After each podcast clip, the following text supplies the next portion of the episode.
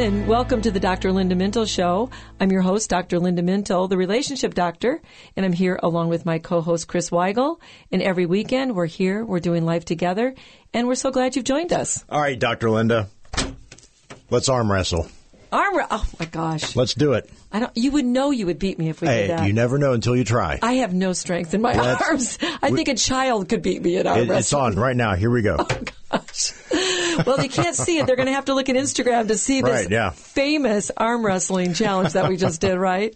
So, are you a really competitive person, Chris? A little bit, yeah. Especially a little, when- or are you competitive? well, based on that intro, it sounds like I would be very competitive. it did but, uh, sound like that. Here's an example. When it comes time to play cards, there's one faction in the family that says, "Let's just have a good time," Yeah. and then the, there's the other faction says, "No, we are going to win and we are going to beat you really bad." That's the side I'm on. That's the side you're. Well, we Right. Mm. have that same thing in our family. In fact, cards are like you would think we're like competing for the World Cup or something. You know, Right. it's just like it's like you've got to get this winning, or you're it, there's something wrong. And people yell at each other, Mm. and they get really upset when they don't do well. A friend of mine, Monopoly, ended up on the floor. Oh. The- it was a complete nightmare. The, the entire family didn't speak for, I think it was three or four days after this Monopoly game. Yeah, we're really cutthroat in our family too. so here's the thing: I married another person who's competitive as well. Right, right. So I kept it in the family. So there hmm. you go. Listen, I got to tell you, one time Norm and I were the only time in our life we were on a doubles team in tennis. Hmm. The only time it was mixed doubles. It was a competitive league. Right. He was yelling at me so many times. Like I would be the net and he would be back. He's Mm-hmm. constantly yelling at me what to do. I got so upset, I just walked off the court, Right. and that was it. I never had him as a doubles partner again. so we don't do real well together Right. when it comes to competition. Well, General George Patton once observed that America loves winners and hates losers. We seem to be very competitive by nature and crave competition. Especially if you base it on our two stories. right? Sounds sounds like it, yeah, really. But I do, I do believe that competition lies at the heart of what has driven our country to be so great, don't you think? Mm-hmm. I mean, It is. we are competitive, and whether it's the space race, the arms race, the human genome race, Right. or the rat race, we like to be first, don't we? And in arm wrestling too. Yeah.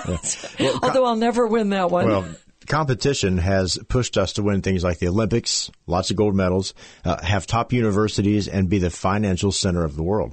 It's also led us, I think, in the areas of technology and innovation and medical breakthroughs. Mm-hmm. Right. Actually, Americans have dominated the Nobel Prize awards. About 40% of those goes to the good old USA. Did you know that? No, but it's like mediocrity doesn't work around here. you Right. know? We have to win at all costs. That's and right. look at our interest in competitive reality TV shows uh, like Survivor, The Voice, America's Got Talent.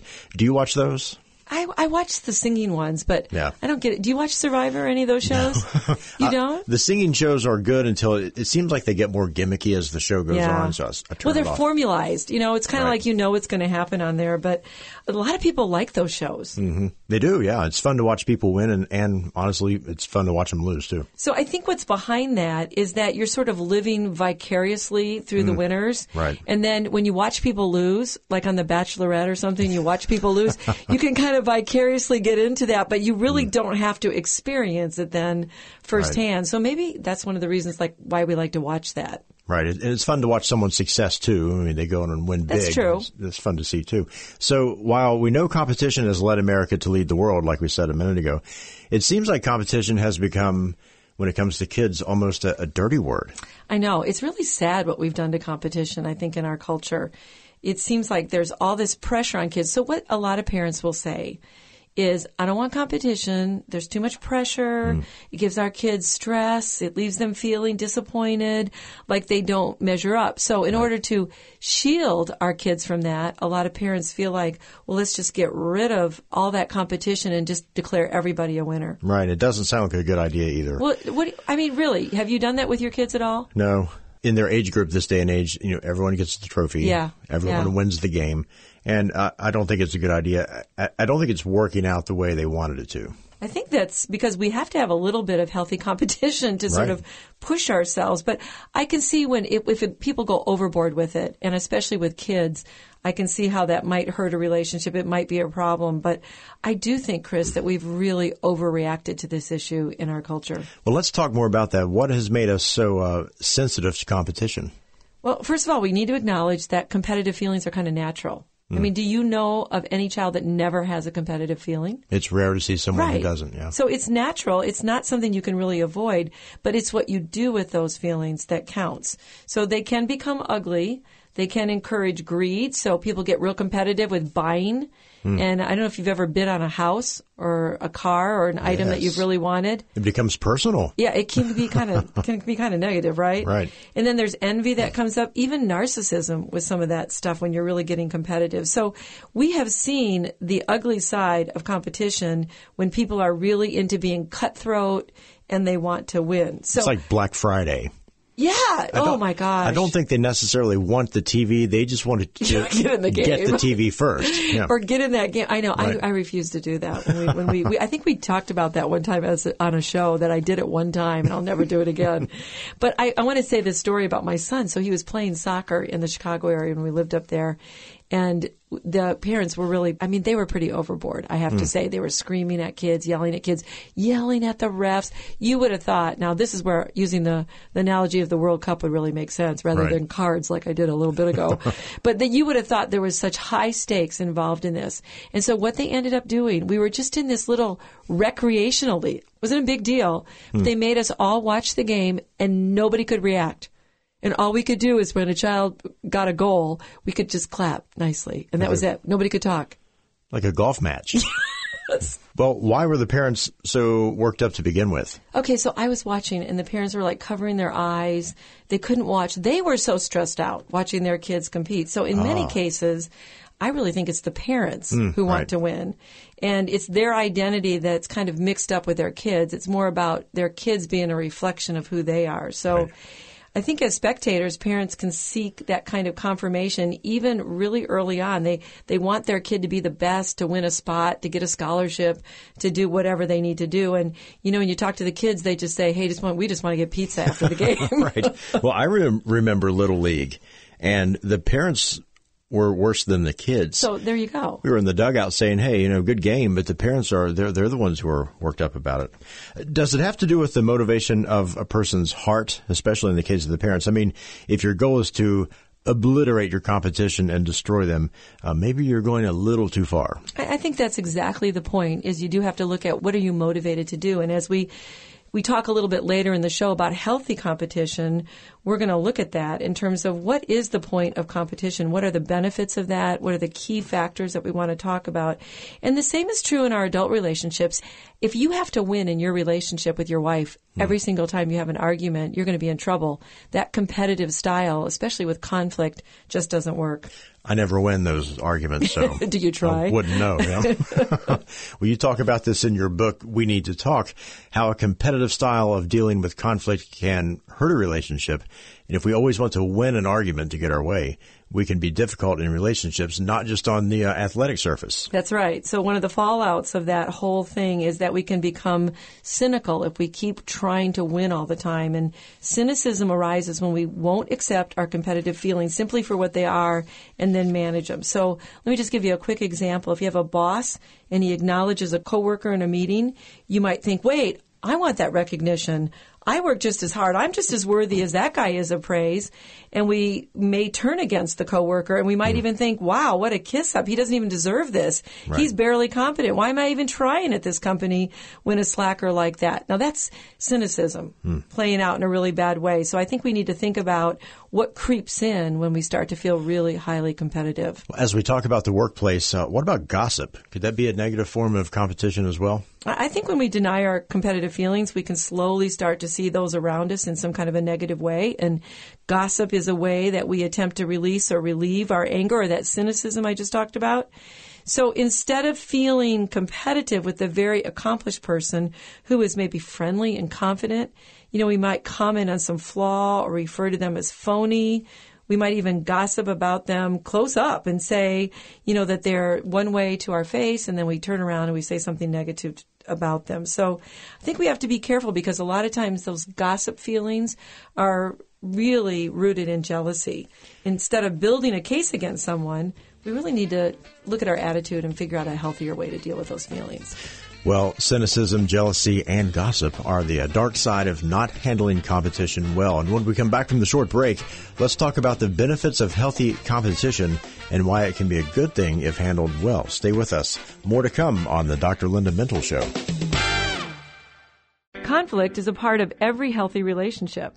How you deal with conflict is what will either grow or destroy relationships. Do you avoid? Maybe you become highly emotional and then regret what you said or did. Getting control of our emotions is not always easy, but it is possible. Hi, this is Dr. Linda Mintle, and I wrote the book We Need to Talk in order to help all of us deal better with conflict.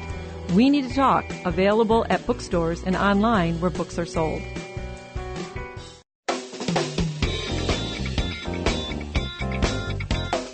Welcome back to the Dr. Linda Show. And before we get back to our discussion on healthy competition, I want to remind you that Dr. Linda blogs weekly, has a free monthly e-newsletter, and keeps you aware of all things about relationships on her website, drlindamintle.com. Follow her on social media as well on Twitter at Dr. Linda Helps and more. Dr. Linda, we're talking about competition today, and you still won't take me up on that arm wrestling competition I wanted to get you into keep earlier. trying to twist my arm. Right. Ah, well, let's talk about the uh, healthy side of competition. So the message is that you do want to constantly improve yourself, right? You don't Right. want to just sit back. So being successful, trying to push yourself is a good thing. So let's think about it. You know, there's this very permanent record that's created by social media on the internet, right? And then there's this hyper competitive college process. When you think about it, kids today, because of all the social media and the internet, they really have very few places in their mm. lives where they can fail safely. Right. I think they need places to fail safely and to learn. That's the problem with the internet is it's everyone can see everything. I know, and then you're, you can be shamed and humiliated on right. that, and it doesn't feel safe. The thing is, wanting to win is human. I mean, we always it always feels better than losing. Uh, That's true. So our job as parents isn't to teach our kids that you always have to win, but it would be better to teach them what it feels like when you win and when you lose, and then equip them to deal with how to handle those feelings. See, this is why allowing kids to win every time or get a trophy at the end of the ball game, like I mentioned earlier, uh, it hasn't been helpful. I don't think it has. It really has ended up giving kids a sense of entitlement, and we've done some shows on that um, in the past, and we we're seeing this now, especially on our college campuses, when kids don't always win, they feel bad, yes, but they are having to learn from those low moments if they're given a chance to actually lose. Right. And so that's what we're seeing. We're not seeing the value of this in today's culture, and boy, I'm seeing it even with very bright students who are in medical school hmm, that they wow. come very ill equipped to deal with not getting the highest grade or failing Right. at something. So you're saying that we are robbing children of that feeling of ultimate success and accomplishment after hard work when they win the overall competition, when every participant receives some sort of award. I mean, do you think that? Do you Oh, feel yeah. really great Right. if you're just doing something and everybody gets the same reward? I didn't realize it when I was young. I got to be about 11 years old and saw all of these uh, participation trophies. Yeah. I thought these don't mean anything. I know. And I remember when our kids were swimming and they were on a swim team and they would get ribbons. I know our Mm-hmm. Right. producer, my husband's in there, and they would, they would get like a a ribbon for like 30th place. and the kids would just look at that and go, well, this means nothing Right, to me. yeah, come on. So I think we've really, we have really robbed them of that and they need to experience that. Do you think child development experts talk about how a little healthy competition can be good for kids? They do. And there is a connection with what happens later in your life because you're not going to always get that big promotion. You're not going to always win on the job and you're not going to always be able to do exactly what you want to do. Hmm. And so if you taught that more as a child, it's going to carry over into your adult life.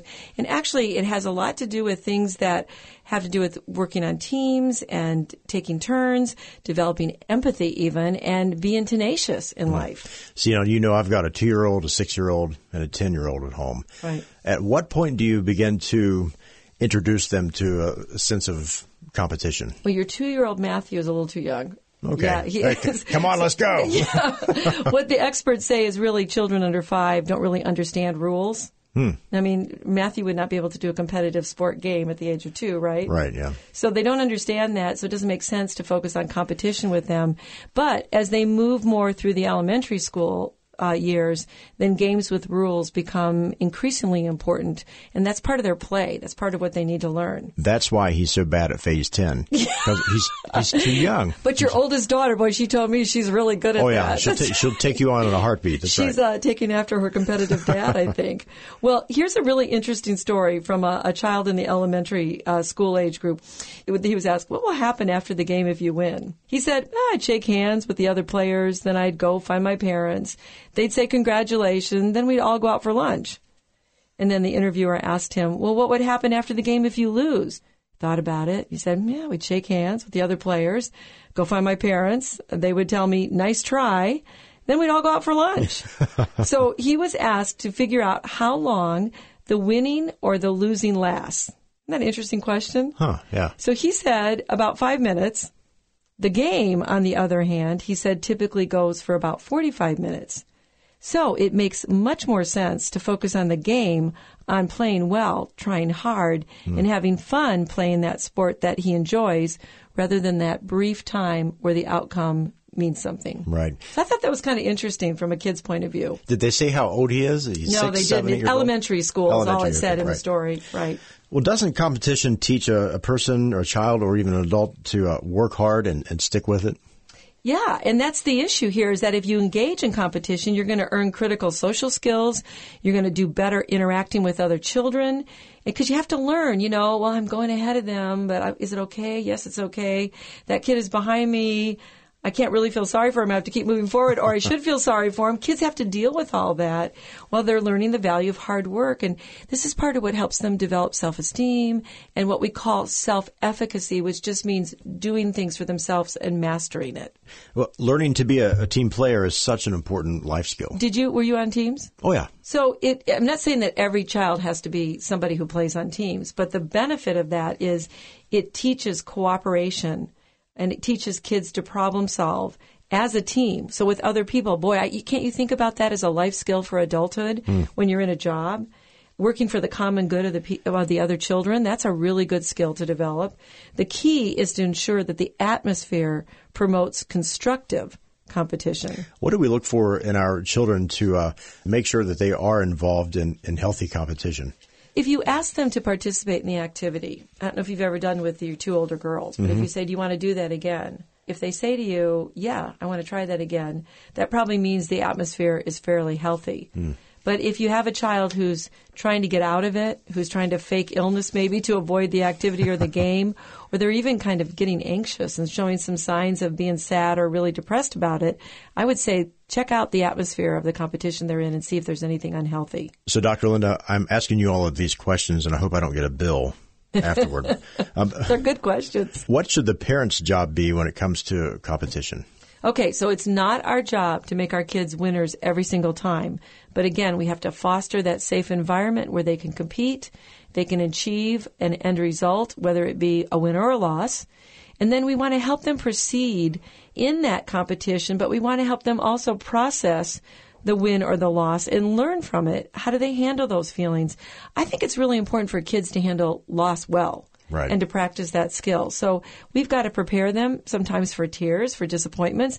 Even some kids get really angry when they don't win and we have to help them calm that down and make sure they're behaving appropriately. Handle all those emotions that are involved in order to help them learn and to grow. So, you're saying there is a benefit to learning how to lose. I think so. Yeah, I can see that because we do lose in life from time to time. We don't get the promotion or win at everything we do, and we need to be able to handle that. Here's the thing about losing it teaches us humility. And it also teaches us self reflection. It pushes us to look for ways to improve ourselves. So, as a parent, I would say be supportive to your kids through their challenges. Reinforce the message that it's okay to lose as long as they're putting forth effort and they're learning from the experience. Well, sounds like good lessons for adults as well. And we need to take a short break, but there is more to come as we talk about the benefits of competition on the Dr. Linda Mintle Show. What do Thomas Jefferson, Agatha Christie, Pope John Paul II, and Princess Diana have in common? Well, these notable individuals and many others, past and present, share the habit of journaling. Hi, I'm Dr. Linda, the relationship doctor, and I've got some tips for you on the value of journaling. Whether you're just writing down a few thoughts or pouring out your heart on paper, journaling has some real benefits. like getting a handle on your emotions, or a better understanding of other people, or even organizing your priorities. Sometimes reading your older journal notes will help you appreciate the sweet little details of life you enjoyed but maybe have forgotten. One of the best benefits of journaling comes when you look back and you see how the Lord has been there in all your circumstances, directing your steps and taking care of the things that matter to you. If you've not considered journaling before, give it a try and see which of those benefits journaling might bring your way. Did you know you have a conflict style? Everybody does. Are you a conflict avoider? Maybe you don't avoid, but instead react intensely. Or perhaps you are a great negotiator. Dr. Linda Mintle offers a free conflict quiz when you visit her website, www.drlindahelps.com. Click on the picture of her latest book, We Need to Talk. Then have a friend or your partner take the quiz too, and see if you can navigate conflict successfully.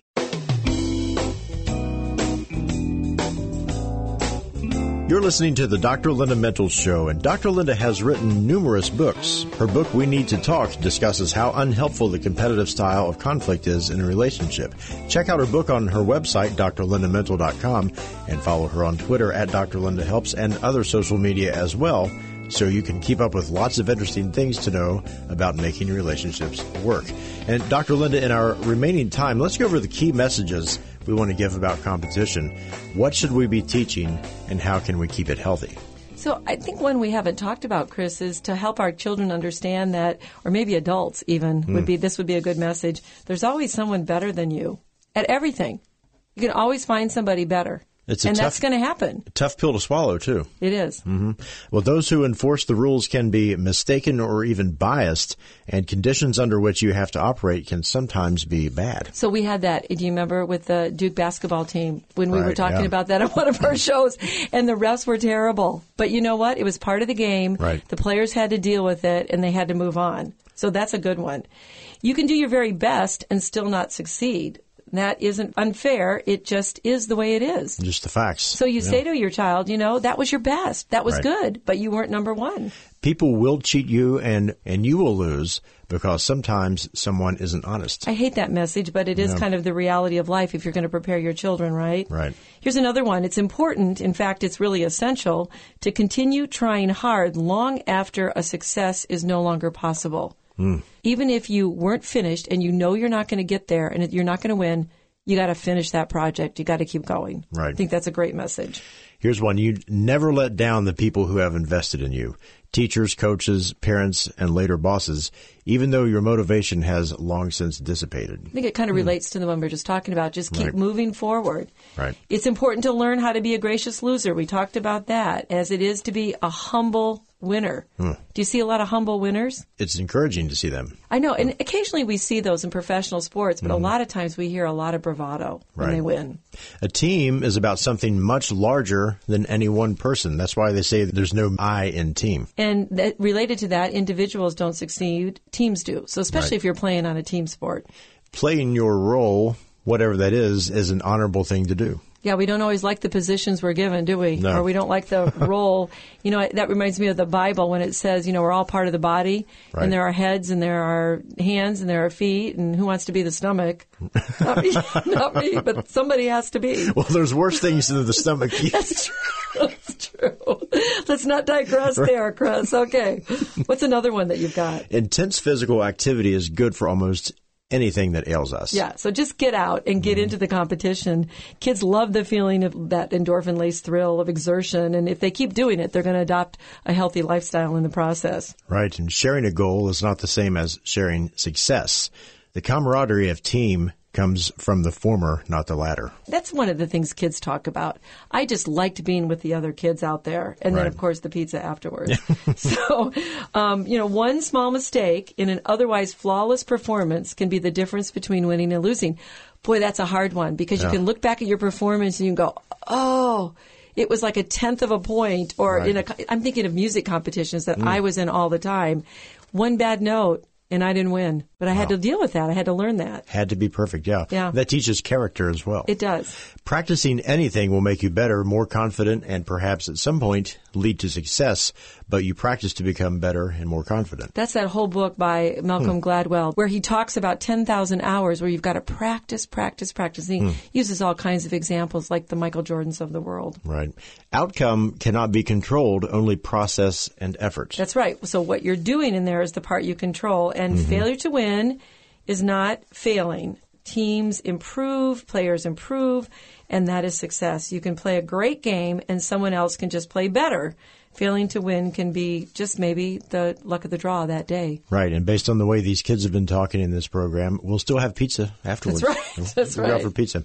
We always bring a biblical message related to our topic, and as we near the end of the show, can you think of an example of competition in the Bible and how Jesus dealt with it? Well, the, the one that comes to mind is the one in Luke 9, 46 and 48, where there was an argument that was started among the disciples.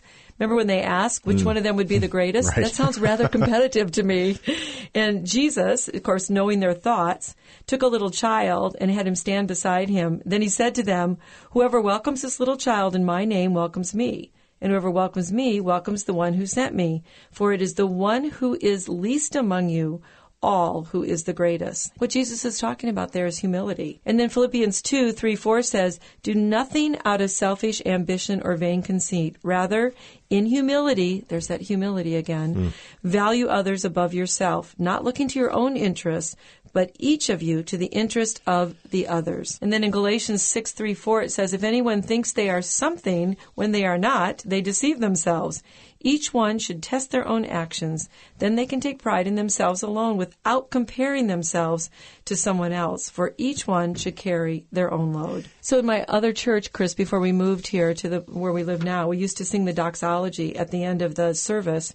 And one of the things it says in that doxology that we would sing is that we should do everything in the name of the Lord.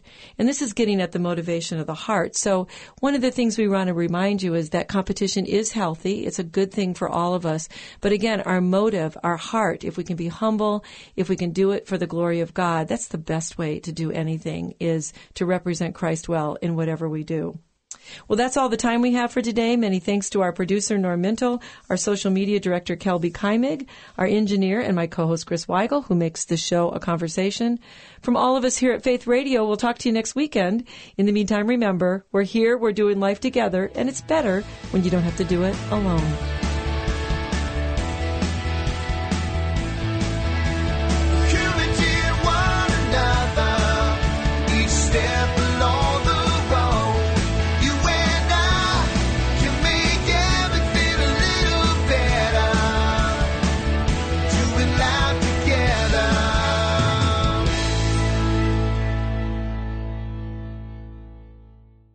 Thanks for listening to this conversation from the Dr. Linda Mintle Show. These podcasts are available because of listener support. You can make a gift now at myfaithradio.com. And thanks for sharing this audio link with a friend and helping us grow the impact of the Dr. Linda Mintle Show. Also, take a moment to subscribe to the podcast today at iTunes or your podcast player, and you'll never miss a show.